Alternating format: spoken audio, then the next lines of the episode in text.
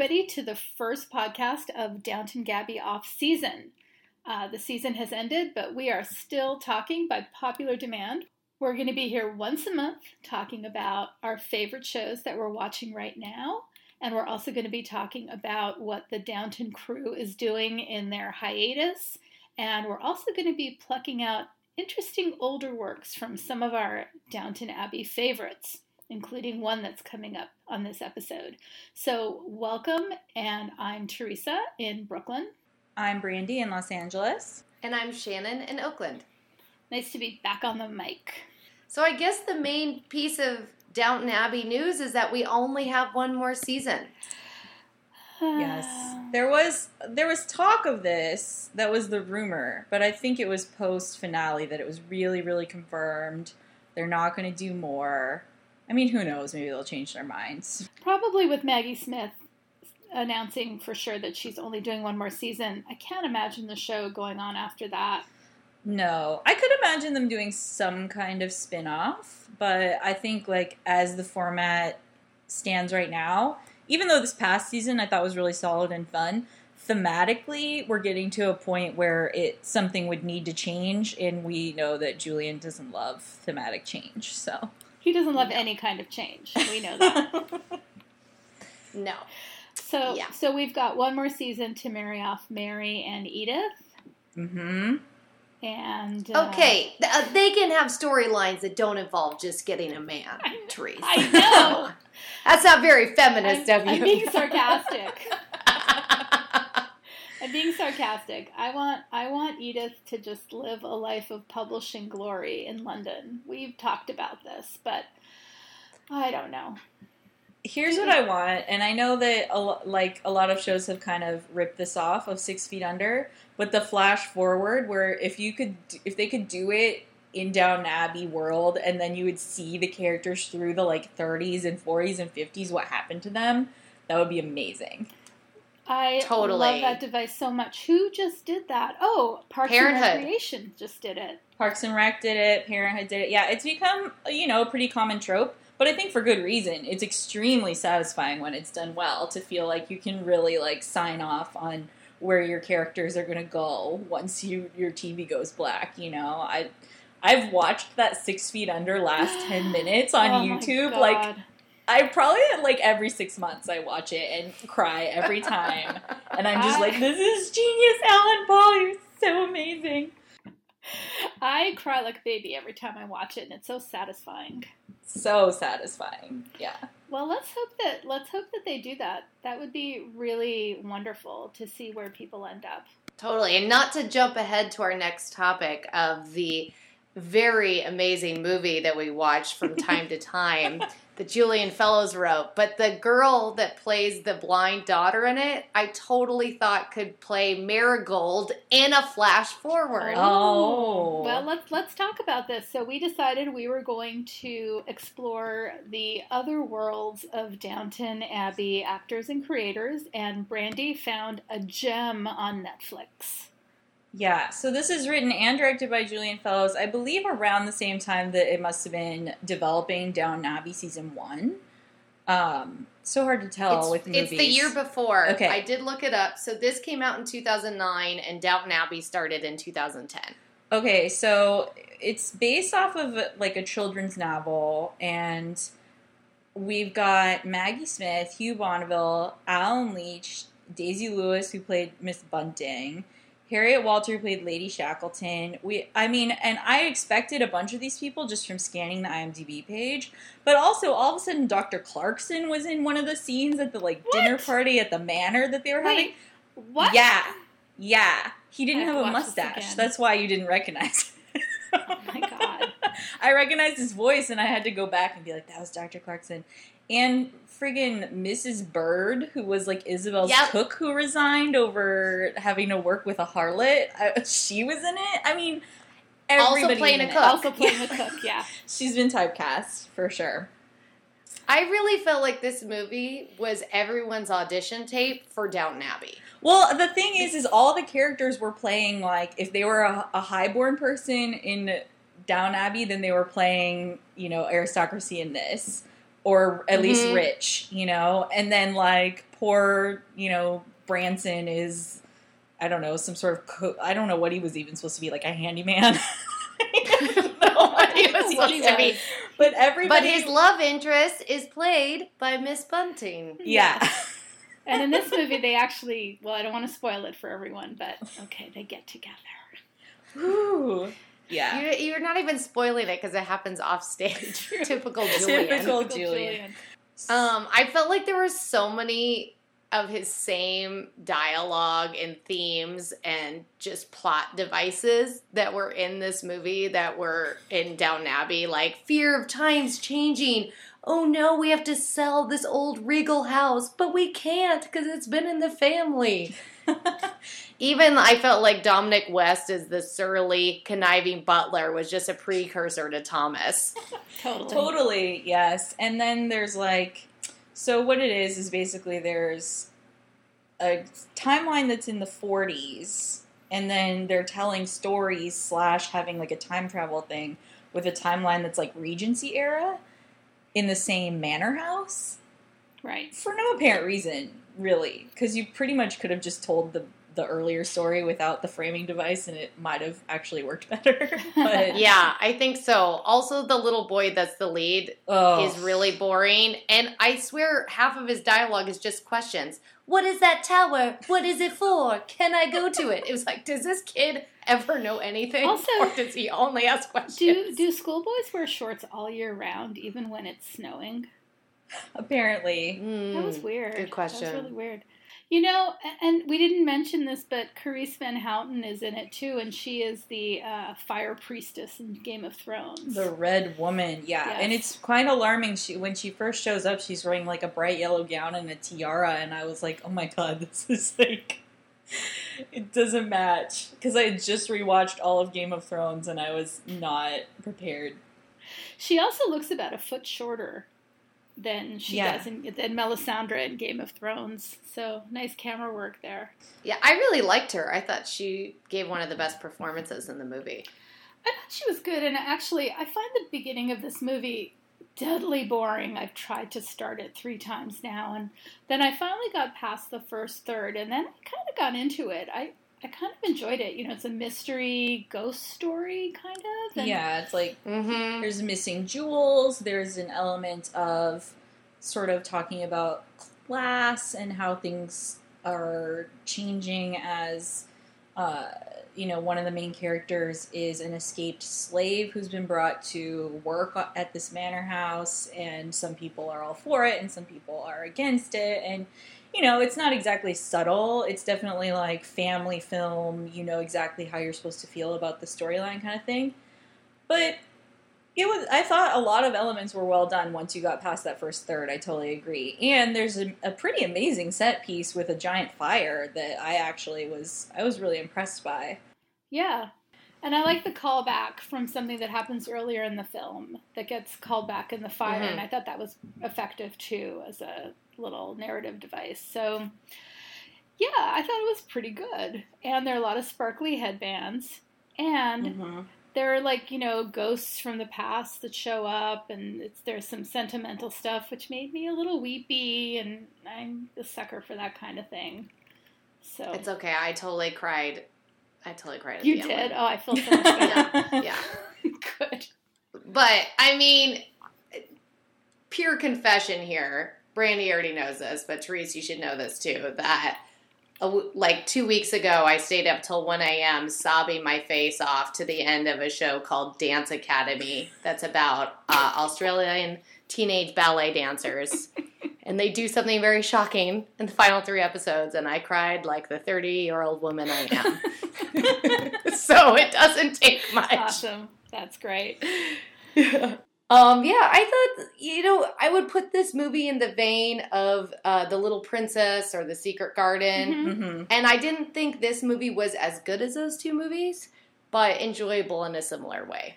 And Agreed. And the movie again is called from time to time, which in my head I keep calling like lost time. Time is that like I can't remember that. Time. I keep getting it wrong too. I keep calling it time after time. Yeah, I've had to look it after up like four Yeah, that's a- times. that's it a doesn't make totally different sense. movie. Waiting for the Cyndi Lauper song to kick in. Yeah, exactly. So it's written and directed by Julian Fellowes, and it's available on Netflix. Is it available anywhere else? I'm not sure. But yeah, I think especially if maybe you have a kid who you feel like they don't really need to watch Downton Abbey because there's, you know, maybe it gets a little too racy with some of the dead Turks at times or whatever. this would be something that you could watch with. Oh, I have, sure. a, I have an availability update. It is available on Netflix. It's also available on Google Play, uh, Vudu, and Amazon. So lots of ways to watch. All right. Well, if anybody has any suggestions of movies that we should check out that feature your favorite Downton Abbey stars or anything juicy from Julian Fellowes' writing pass, uh, just shoot us a tweet and let us know what movie you want us to watch next. And then we will let everyone know so you can watch it with us and we can all make some great jokes about it. All right. Can we all hit play at the very same time and then live tweet it together? that would be fun. That would be really fun. Yes. We'll work, we'll work on that. So the other thing we want to talk about are these shows that are coming back. This April is always big for returning shows that we are enthusiastic about. So as we're recording, last night was the premiere of Game of Thrones, and it was also episode two of Mad Men and episode three of the new season of Call the Midwife as it's airing in the U.S. And I believe this past Saturday was episode two of Outlander season one, part two. So these are all shows that are are really interesting to talk about in the context of how they present their female characters in whatever historical or fantastical scenario that they're going for. And I think I'd like to talk about how these shows do that well or how they do it not so well. And in particular, I, I'm I don't like Outlander, which I feel like it's making me it's making me a pariah in feminist circles these days. But I just don't think the show is doing what it thinks it's doing as far as All right. Well, let's dive in, Brandy. Yeah. You're just busting at the seams with these opinions. So tell us why. Tell us what they're doing wrong. Okay, well, okay. Part one is that I just think the show is boring, um, and I had to sort of force myself to keep watching. And I haven't seen every episode, but I, I watched the first few episodes. I watched the wedding when people told me that they finally took their clothes off, which was reasonably hot. And then I watched the first episode of this new half of the season, featuring this infamous scene where you know Jamie um, beats her. Uh, and then they get over it and he promises he's never going to beat her again. And i could not have been rolling my eyes harder through all of this guys. Like i was not enjoying myself. I don't care if he reformed at the end especially because i guess my main problem with outlander is she's the only female character they're really caring about. If you watch the opening credits she's the only female name there's no other female character on the opening credits there's like 10 white guys and I want to know what it's like for a woman who's really from this time, but the only one we ever see is the blonde who's constantly throwing herself at Jamie so we can be reminded what a good guy he is that he doesn't fuck her. So, in fairness, because I read the first two books, there's a lot of female characters coming. They're just not in the story yet. Okay. So, um, in particular, Jamie's sister, when she shows up, is awesome. She's super strong and she's a fantastic character. Um, but this this is the problem with the books. There's a lot of rambling around, fighting, not fighting with men. You know, these little skirmishes in the men's world that she kind of gets tangled up in, and that part is boring. So I'm about to finish book four, and um, I'm completely caught up in this. And I, I agree, there are other female characters coming. Um, and I also think that the that whole thing about him beating her, like punishing her basically by smacking her on the ass many times, um, this has been like completely overwhelming the blogosphere, at least the section of the blogosphere that likes feminist historical romance. I think Is there he- any other section? he says he says right off that any guy that would have put everyone in such danger um, would have been punished in some way, which makes perfect sense. And I have no real issue with him punishing her as well, honestly. Hmm. She's gotten them into trouble more than once. She's like a bullheaded woman who is Mhm. doing exactly what she wants, completely disregarding where she is, her circumstances, how it will endanger the people around her. She she is not a perfect character, which is wonderful. No. But Yeah. but I didn't have such a problem with it. And the fact that he did it in private and not in front of all the men, which is how it would usually go, was good. Because he could Hmm. have publicly humiliated her, which would have been even worse. Right. I, I'm with you. I'm with you on that, Therese, because I, really love the main character, but she is really infuriating sometimes because she doesn't really understand the danger of the new world she's in. And by her being British, how dangerous life is for her and everyone is who is around her. And she does this bonehead stuff. And to me, that whole scene was about to get the his men to trust him again, he had to show that he took it seriously and he's not going to endanger everybody's life over and over again. But it is uncomfortable, I think, in our modern times because obviously, I mean, I definitely want to bring up how this compares to Fifty Shades because this is a really similar situation. Hmm. and I find I find Outlander much more empowering in its um, sexual narrative, and there's a lot of sexual power politics um, and more that are coming Right. into this story. I don't know. I mean, I like the fact that Claire is able to kind of show Jamie how a woman can enjoy sex, even if the show does do the thing where he thrusts like five times and she has an orgasm. That Um, that makes me crazy, you guys. That makes me so crazy. Yeah, and it. I know they have other scenes that involve cunnilingus, but like that, you can't. You just can't do that. I'm sorry, but what he was doing to her the first night they had sex, she did not have an orgasm. This goes on through all of the books. There, there are like these really like sensuous descriptions of their lovemaking and her shuddering and quivering and all of this. And I just read past, like I don't even read them because I just find them so boring. And Oh my god, I'm totally reading those. yeah. I was gonna give up on the the first book and then I got on a plane and I got to a lot of the quivering around the highlands and I was like, all right, now we're talking. I, I'm not saying that Jamie isn't incredibly hot, and I think that he is so beautifully cast. Everyone is well cast, I think, but Jamie especially is definitely that that object of of perfection. Um, and and and in, in but with scars. with scars, with scars. But um, in, in in defense of their lovemaking, the uh, second episode of the second half of the season opens with the longest cunnilingus scene I've ever seen on TV. I, Reason to watch. I guess. Okay, alert me when some actual some female characters who are you know contemporary to the narrative time get there because that's the comparison I'm most interested in.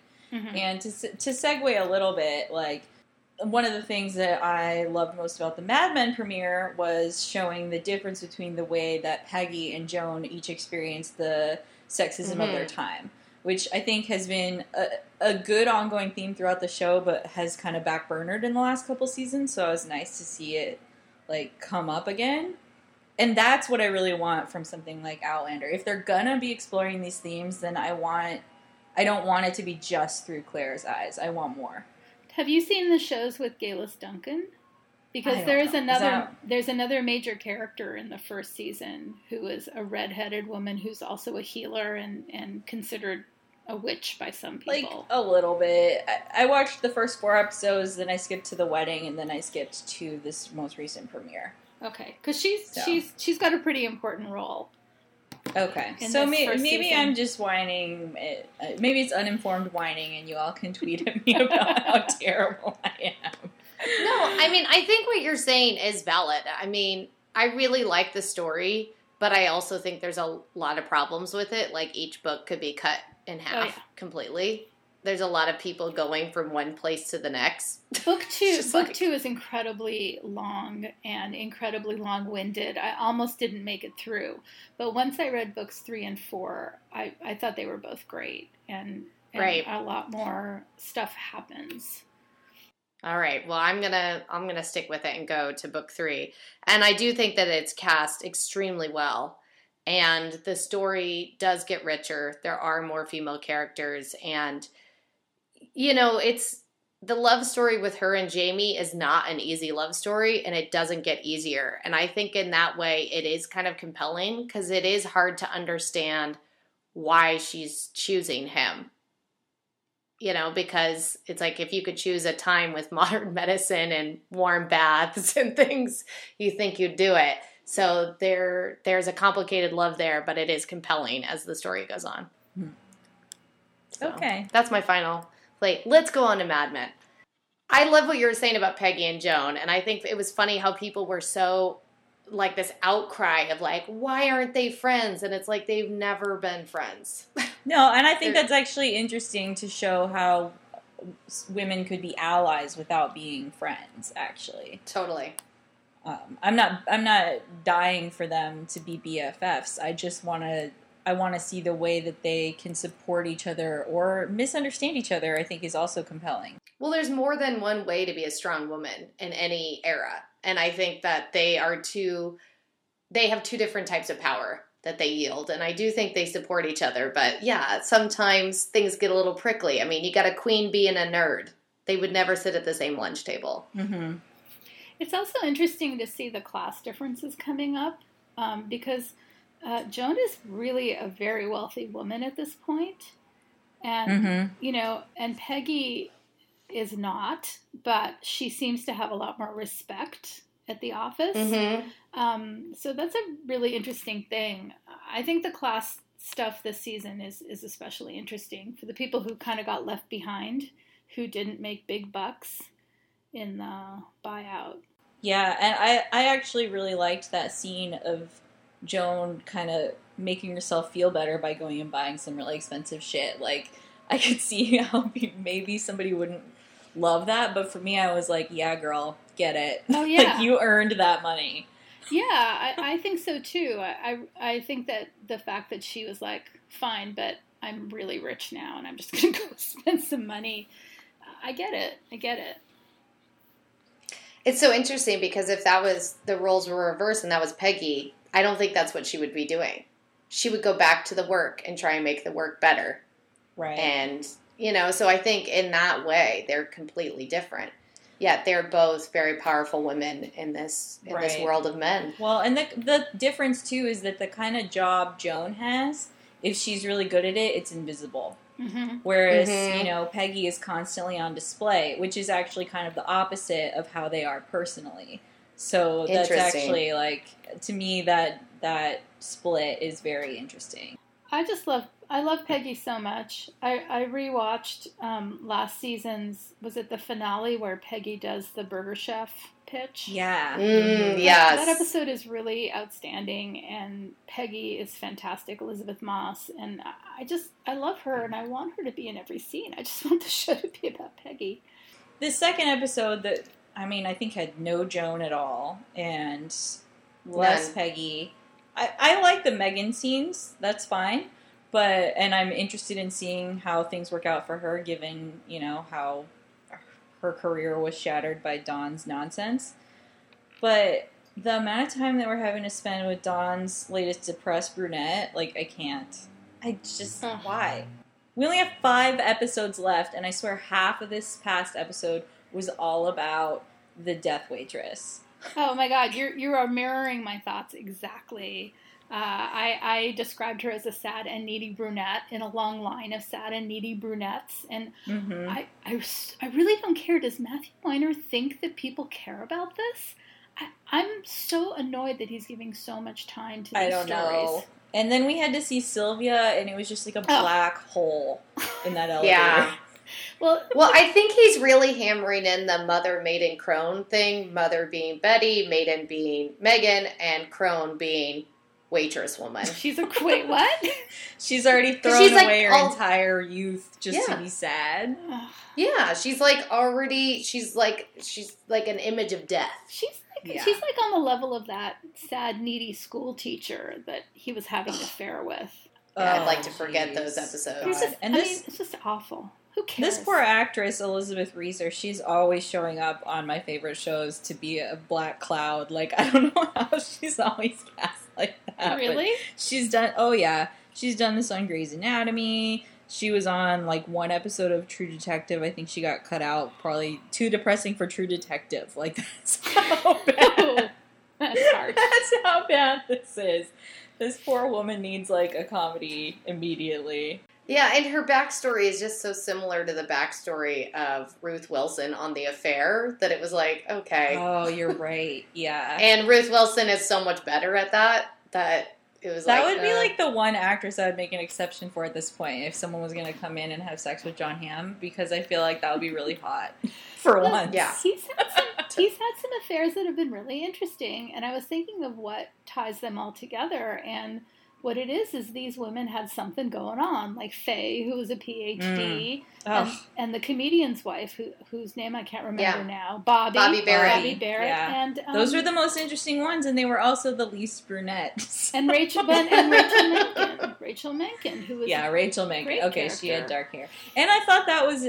I would have liked this episode one callback to Rachel Menken a lot more if it had existed on its own without the waitress storyline, because I feel like Totally. it's just too much. Like I got it, I got what you were trying to say just from Rachel, and so I don't need another storyline about death. Like, so you're telling me that part of Mad Men is mortality? Hmm. Like it's the equivalent of Hughes and Carson having another conversation about how change is a coming, you know? Yeah. It's, exactly. and it's in two episodes with no Sally. Like I don't. Ah, She's on Kimmy Schmidt. Has have, have you guys watched Unbreakable Oh, yeah. Kimmy Schmidt? She's I in have. a couple of episodes of that. Yeah, and she's actually really funny, and I have no doubt that Kiernan Shipka will have an amazing career post Mad Men because she's so talented. Totally. But I just feel like the arc of Peggy, the arc of Joan, the arc of Sally, even seeing where Betty and Megan end up, like that's mm-hmm. basically all I'm interested in right now. I feel like the male characters have pretty much done what they're gonna do, even the ones I really like. You know? yeah. yeah. Well, I I did laugh out loud when uh, Betty said she was going to go become a psychologist. what? because it's just funny. But you know what? This all started with that um, dinner party that she went to last year with Henry, and he got all mad at her that she said her Mhm. opinions and they were the wrong opinions, and she was like. He's like, well, what are you going to do? Run for office? She's like, I don't know. I'm going to do something. So I was really happy to see that she is doing something. She's going to school. And even though I feel like everybody in the reviews was like, oh, she's going to be a terrible psychologist, people don't ever talk to her. Actually, we've seen a lot of strangers talk to her, a lot of children or teenagers Uh-huh. True. weirdly open up to her. So she's not wrong. And just because she's super unself aware of her own feelings, she might actually be good for someone else. Both I don't know. I'm on board. therapists are notoriously screwed up in themselves, so that wouldn't be that unusual. I just think Betty is kind of a right wing nut, but you know that's okay. Mhm. That's fine. I I love the idea of her going back to school and doing something independent. However, I will say that I rewound that scene and watched it again because when it was revealed to not be a fantasy of like if their life if they had stayed together, I was surprised. Like when Henry walked in, I was like, "Oh wait, I thought I was watching a fantasy scene."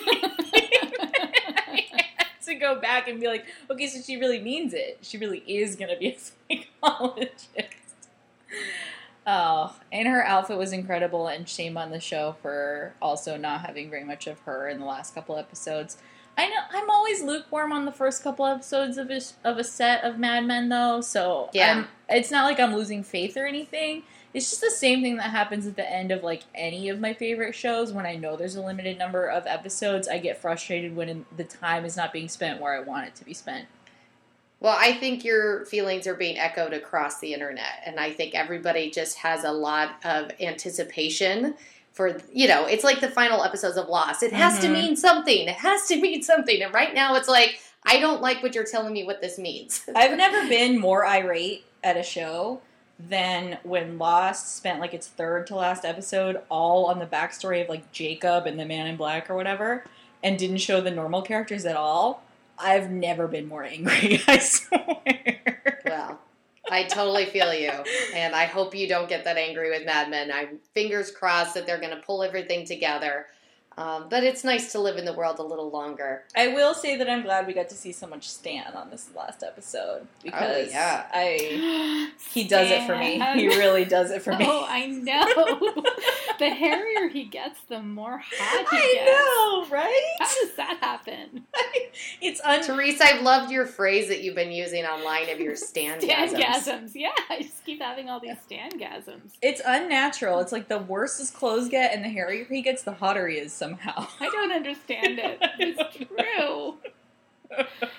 Oh, God. It's me. All right. I don't know. I've been thinking a lot about Cersei and Betty today, bringing in some Game of Thrones, and just kind of seeing how reviewers have been talking about both the characters similarly of how annoying they are and you know how weak and they don't make very good decisions. And I think, I think they both are women who would have been very strong and independent if they weren't so mishandled by men Yeah. in their lives. And I think because we're seeing both these characters through the lens of a man's world, we think of them in this way. But I think they're both really strong in a, in a lot of ways. And I like both characters a lot, even though they're technically villains. Yeah, that's interesting, especially thinking back to the first couple seasons of Mad Men and how much Betty's weird relationship with her father made her Mhm. incapable of understanding what she should be asking for from the men in Yeah. her life. Uh, I think that's a that's an interesting comparison for sure. Yeah, because I am all on Team Cersei. I understand that she's a villain, but I don't think she makes really bad decisions, actually. I think she tries to make good decisions and then people fuck it up around her. And, you know, she's very much a microcosm. She's not thinking big picture, but I think, I don't know. I think that the show continues to reinforce the fact that she was not born a guy. Yeah, Yeah, and which is great. I mean, I think that that, that message keeps being uh, said over and over again. Had Cersei been male, everything would have been different.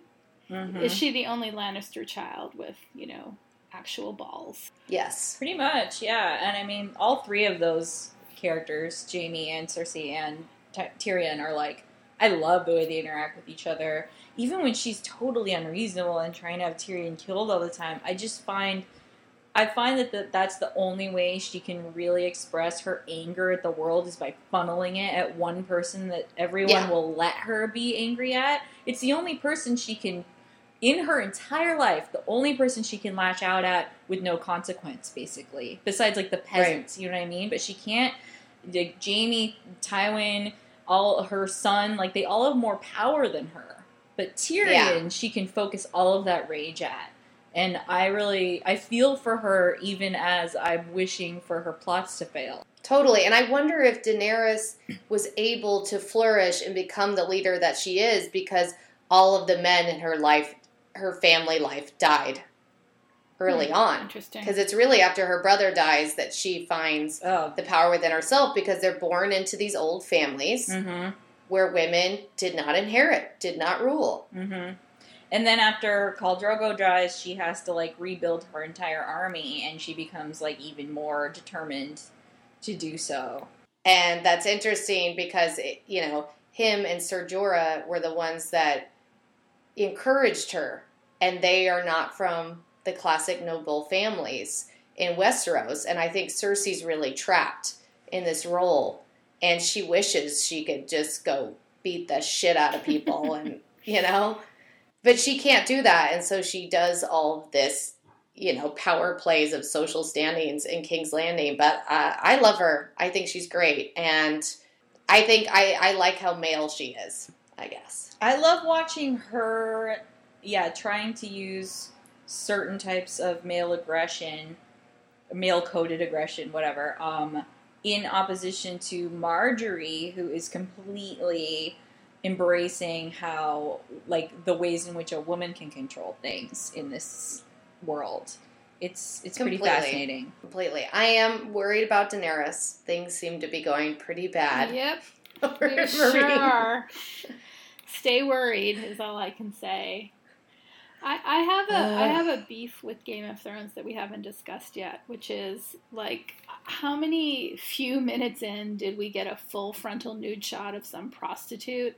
It's like, With a wax twat. yeah, I mean this this stuff is I could have a whole wax twat rant and bring up Fifty Shades because no virgin has a wax twat. Okay. this this kind of this kind of thing is just really annoying. Plus, there were so many naked men in this episode, and they were so delicately shielded Oh, from yeah. even a small Believe glimpse me, of okay. their junk.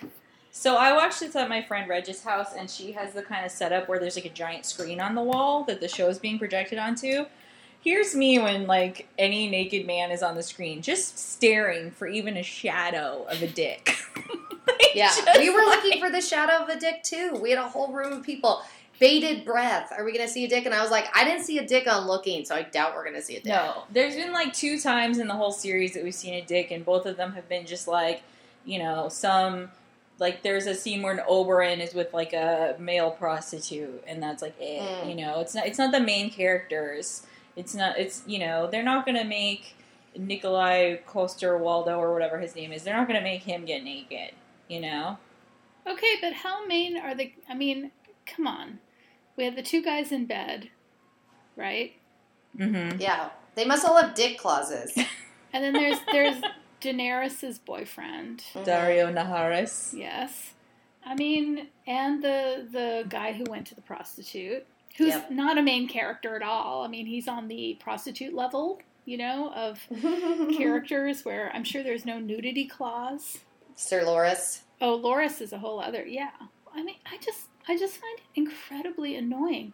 You know, I've seen Yeah. dicks on um oh my god, what was the show? The Do subway. tell us. No, no. yeah, right. I'm Oh, ready to yeah. write it down. Um, I'm ready to fill in this Mad Libs. Like No. I've seen dicks on. No, the show with Jason Schwartzman. Bored to death? I have seen dicks on Bored to Death. Lots of them. Yeah. I don't. I don't remember seeing dicks on that show, but it's been a When they- while. I like that When show they a go lot. to Spa Castle, they're in the men's locker room. oh yeah. It's a screen full of dicks. Which is all we really want. It's just if you're gonna show full frontal nudity. No, it should be Of it should be equal opportunity for sure. Ugh. Yeah. I mean, come on. I, I as I said, I recently rewatched the whole thing, and one of the most egregious things I think, as far as this equal opportunity nudity thing, is uh, already a scene that I hate because it's of Theon being tortured. But like throughout that entire scenario, where we just like the discussion of his dick, it goes on and on. He's surrounded by naked, waxed women, and we never actually see the member in question. I Mhm. mean, why? Here, here. What what what is so? If we're gonna say that this is a thing that actors need to be ready to do for certain roles, why why is it only female actors and not male actors? Totally. And why is it always a shaved twat? Is my other question. I mean, Fifty Shades, my girlfriends and I were screaming because it's like no virgin who has no intention is not out in the field looking for a guy is gonna just oh, for the fun of She it. She has pubic hair. They had to put it in. They had to like CGI pubic hair onto her. But it's I very see any. groomed, isn't it? It's groomed, but I, I saw it. It's like a there. No, it was it was too groomed. I don't There know. was hardly. I any wish on that we didn't have to spend so much time discussing the politics of this, but it's noticeable. It's very noticeable every time I watch not just Game of Thrones, but a lot of shows, a lot of movies. The the difference in standards is very aggravating. Mm-hmm. completely, and it just builds this idea that that's a normal thing, and that you know all these women have to spend all this time and money and pain just Mhm. to be considered normal, and that's fucked up. And it goes along with um, uh, there. There's sort of a, a Tumblr meme that I've seen a couple of times where it's about how little a guy has to do to get his cookies and be like such a good guy. And one of them is like, "Oh my god, my boyfriend didn't freak out when I didn't shave my legs. He's the best, the best guy ever." And that's the culture that we're creating, where like a guy not being repulsed by a woman's natural body should get him an award. Mm-hmm. Yeah. Yes. And it's like you think of like how many years you were so broke just trying to have enough money to, you know, eat and go out with friends and stuff. And it's like, oh, I'm supposed to drop hundreds of dollars every month so I can be not revolting. Yeah. I- It's disgusting. still it's so wrong. I still remember a conversation I had with a coworker like 10 years ago where he said something where he was like, God, women don't even know how expensive razors are. And I was like, Are you kidding me? Do you think that we all come like this? Like, Yeah. I shave a way bigger part of my body than your like raggedy beard. Never speak to me again about how much razors cost. Also, tampons should be covered by the government. At least not be taxed. yes, at least be tax free. We're doing this for everyone. Okay. Well, speaking of periods, we should go to Call the Oh, Midwife, Call the which is all about birth. Um, you know, this is still one of the most heartfelt shows on television. I mean, we've been talking on Twitter with some of you guys about how we cry each episode and you know, this season was wondering how it was going to go because Jenny's not on it anymore. Just a really big change, although we still have Vanessa Redgrave doing the I know, narration, which is, a little weird, But I gotta say, I don't miss Jenny. I I like Yeah. that actress a lot, but I don't Mhm. think that she was given that much interesting to do. I think she was a very rote protagonist for other people to um, bump off of, and I think letting Trixie take that role a little bit has been good in the last couple episodes. I think Trixie's a stronger leading lady. I'm going to say it. Yeah, She they're adding a lot of layers to her and I really really like it. I have to say this season is much darker so far. Mm-hmm. Especially without Cynthia because she was like the really sweet little one, and then also Chummy's like only on it like half the time. So uh, yeah, she's she's a big star now. yeah. So I I do think that it's shifting, but I don't mind it so long as they can keep telling fresh stories. Yeah, one thing I love about the show, probably more than anything, is it's really a story about women who have taken unconventional paths Mm-hmm. and how brave that is, but how it's still a hard decision. And I think the second the second episode was Sister Julienne. Oh, and the backstory of the love that she let go and just how hard that is. And this is a theme that I will always be a sucker for. By the way. Is a, the, a nun's love that she has to give up, like show me, like, I am always here for that. Always. Did you guys see the holiday special from last year? I didn't actually know it existed until I went to watch it on the PBS site. Um, Yeah. I always seem to never be able to see it because I'm watching it when it's on the TV. So it's on the PBS I site. didn't see Cynthia decide to take her vows. no, no, not until so I my boss told me, and I was like, "Wait, what?" Yeah, I watched the holiday episode like yesterday, basically, and it was great. It's it's really beautiful actually. It's really really well done. And yeah, it's confusing because like other British shows often have their Christmas special be the end of a season and on Call the Midwife it's at the beginning. But PBS doesn't ever show the Christmas. But they did, but they live. showed it a few weeks before because like it it just Mm. aired in de- this past December, and then their new season in Britain started airing like the next week, but we had a delay because we were still finishing Downton Abbey. So it's like it's really messed up. You have to pay super close attention. Okay, well, I will go back and watch it, but I just I just found out she was a nun, and I was like, okay, not surprised. Her, it's a really sweet storyline. I really appreciated it, particularly as a mirroring to Sister Bernadette deciding to give Totally. up the habit. You know. Mhm. I think I think it was really nice, and it, it didn't feel like a cop out, like a oh she's the homely one, so she's gonna become a nun or anything like that. It was like because you know we were talking, we've been ta- talked before about how we really were hoping that a romance storyline would come along for her, and so that romance being with Jesus Yes. is not exactly what I was envisioning, and yet I bought it. I thought it was I thought it was kind of beautiful. It was So. lovely, and the other lovely thing about the that episode is it's bookended with Vanessa Redgrave, which is a really Mm. nice transition from having Jenny on the show to not having Jenny on the show, but creating that continuity of of her Yeah. being in everyone's life. All right, well, I need to go back and watch it. Um, I'm definitely loving the new episodes, and um, you know, it's a it's a really interesting show because they don't shy away from the horrors of having to be a woman. Mm-hmm. and um, there's some stuff that happens in the first few episodes, just even in passing, that's uh, kind of hard to shake. Yeah. And even though it is a very lighthearted show about women who help deliver babies and la la la. There's still a lot about class It's not lighthearted. and health. I don't think. I think it's. I think it does a very good job of being funny at times to cut the tension, but it's a very emotional show. I have to be like in ready to focus to watch it. Yeah, I have to be ready to be very upset when I watch it, and it's Mhm. hard. I mean, it always pays off, and I, I do think that it's it if not the one of the most feminist shows on TV right now. Mhm. I think. I think you could make an, an argument for it as the most feminist show. It's based almost even just on the fact that there are multiple actresses over fifty on it. Hmm. There's no other show that has that really. You know, Downton Abbey a little bit has like two.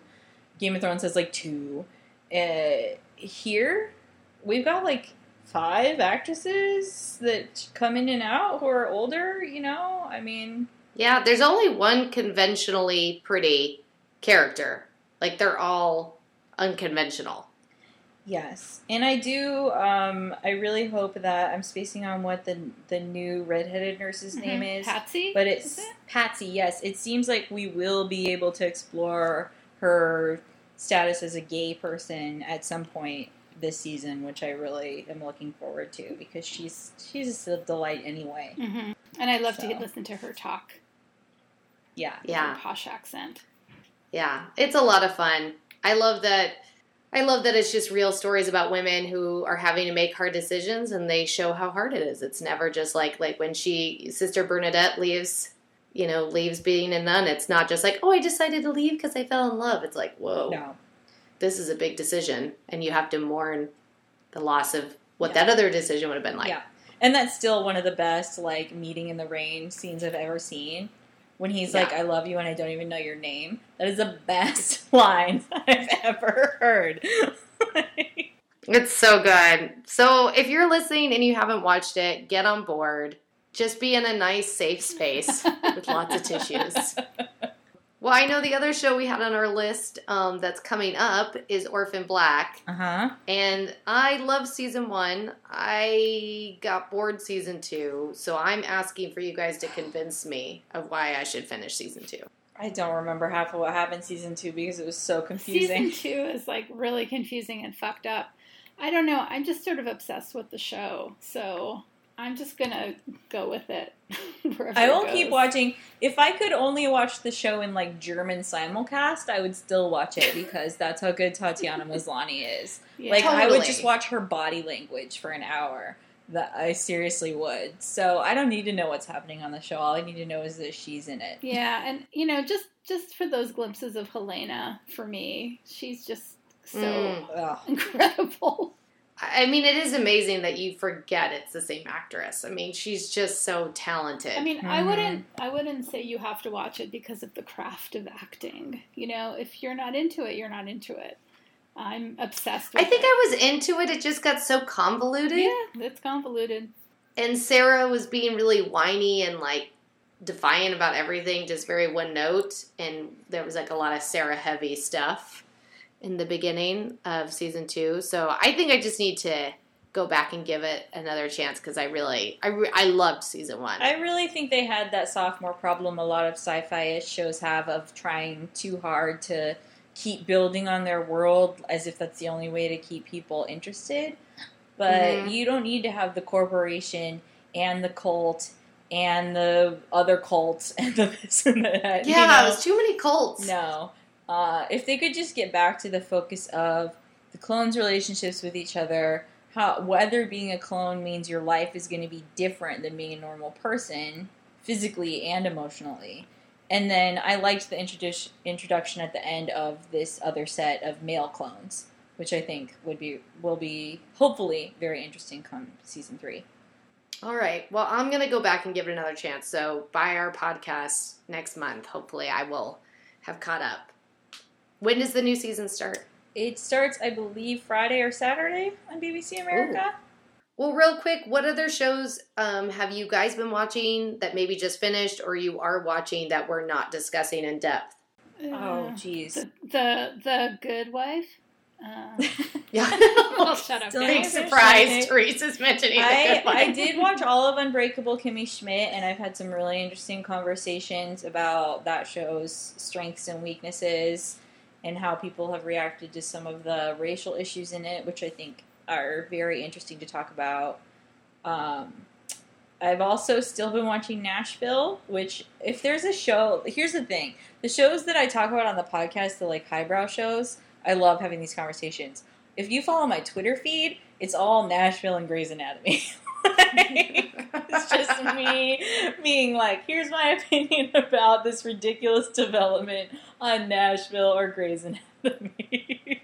I've really been enjoying Last Man on Earth, which has January Jones in it, and she's actually pretty great on it. Um, Kristen Schaal is the real star of Last Man on Earth, but they did a really good job of making the end of the world funny because you don't see any dead bodies. yeah, which is a weird thing. I think I watched the first three episodes of it, and I, I plan to continue because I do think January Jones is a talent that people have not realized her depths yet.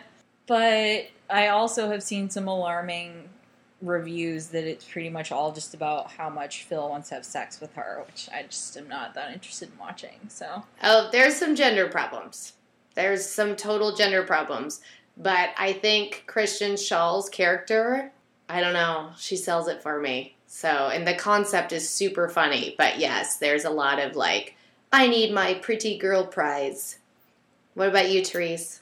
I'm watching The Good Wife.